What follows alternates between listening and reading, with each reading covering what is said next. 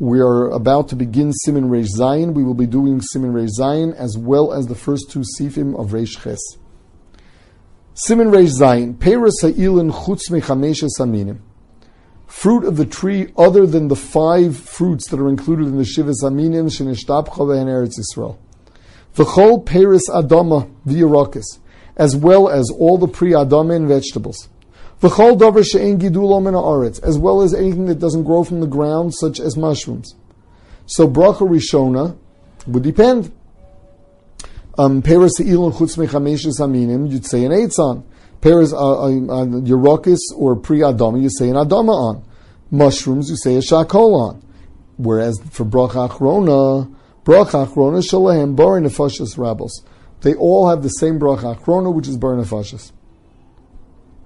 Um, and why is that? Because it's only that the Shiva Saminim that were chashav enough where Chazal said that you have to say a me'in sholish on them, but not anything else. If you eat them all together, then the halach is you make one bracha. Ubracha zu, and the bracha of bar nefashis, chosim ba below shame. Shiachtom kach barachei olamim. You're not, you're not chosim with shame. The reason being it's a machlokas whether or not there's supposed to be a chsima altogether. So what we do is we compromise, we do a chsima without a shame. And um, the Gra holes that you are supposed to uh, you are supposed to be chosim. It's not the minig of anybody else. Now, um, uh, even though there is a daya that holds that uh, that there is no that, that, there is no shear for uh, for bar we paskin that there is a shear for bar nefashis, and you have a suffix if you wait a kazayis v'chteachilas pras. Um, the Mishnah says that you should not make a uh, you should not make a bracha.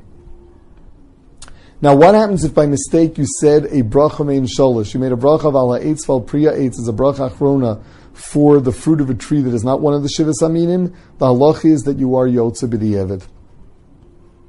The Mishnah brings down the nusach of bar nefashis and he does say some things that uh, not everyone does. The first is he says um, the chesron nom instead of a chesron nun with a nun. He also has um, kol masha bara instead of barasa, but then he brings down the yeshomim to say barasa, and then he says it's chei holomim and not chai holomim. What does the bracha mean? Bareina fashos rabos v'chesron non. Hashem created everybody and created their needs and then what's al kol barasa or al kol bara? Those are the extras, the things that are not absolute needs, and Hashem created them for us anyway.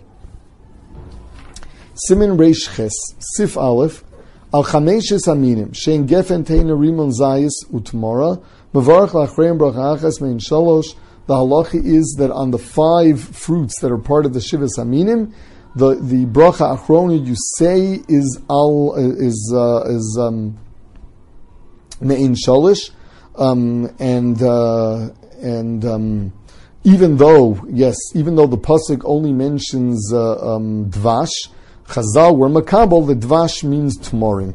In fact, it doesn't mean the dvash of the tmorim; it means the dates themselves. This is because of the chivas of these fruits that Eretz Yisrael was in Shtabeachim. Siv Beis, Chameshes mine dogon. The five mine dogon, shesholkon, which we will see means that you split them, okotshon, or you ground them, va'osamehem tavshil, and you went and cooked them. Kagon, maisa kadera, uh, for example, some kind of cooked dish. So what is that? Harifos, that's when you split them, and Vigeris Carmel when you uh, when you ground them v'daisa, as well as cereal like oatmeal.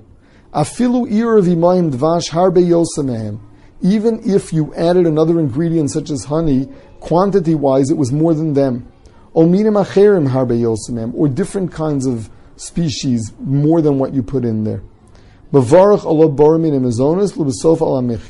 The halacha is that you make a mazonis on it, as soon as long as it is considered a dish of mazonis and has a mazonis content, you say al hamichya.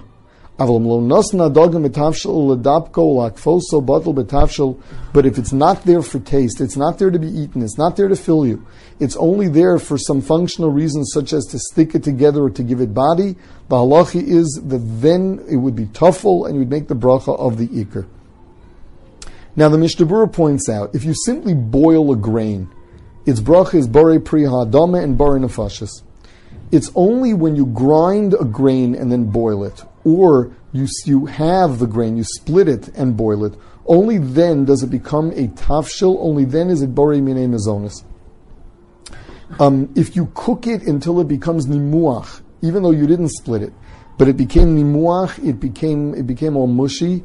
There, it's also going to be called a tafshil, and its, its bracha would, would be bar mine mezonis and a bracha ma'achas mein shalish. What happens if you only take the outer shell out of it? So the Mishnah Berurah says that it's a, a, uh, a suffix. But if when you cook them they stuck together, then the halacha is according to everybody, we would say barim in mazonis and me'in sholish. What happens if you put mazonis into something only for the sake of, of uh, it gluing it together?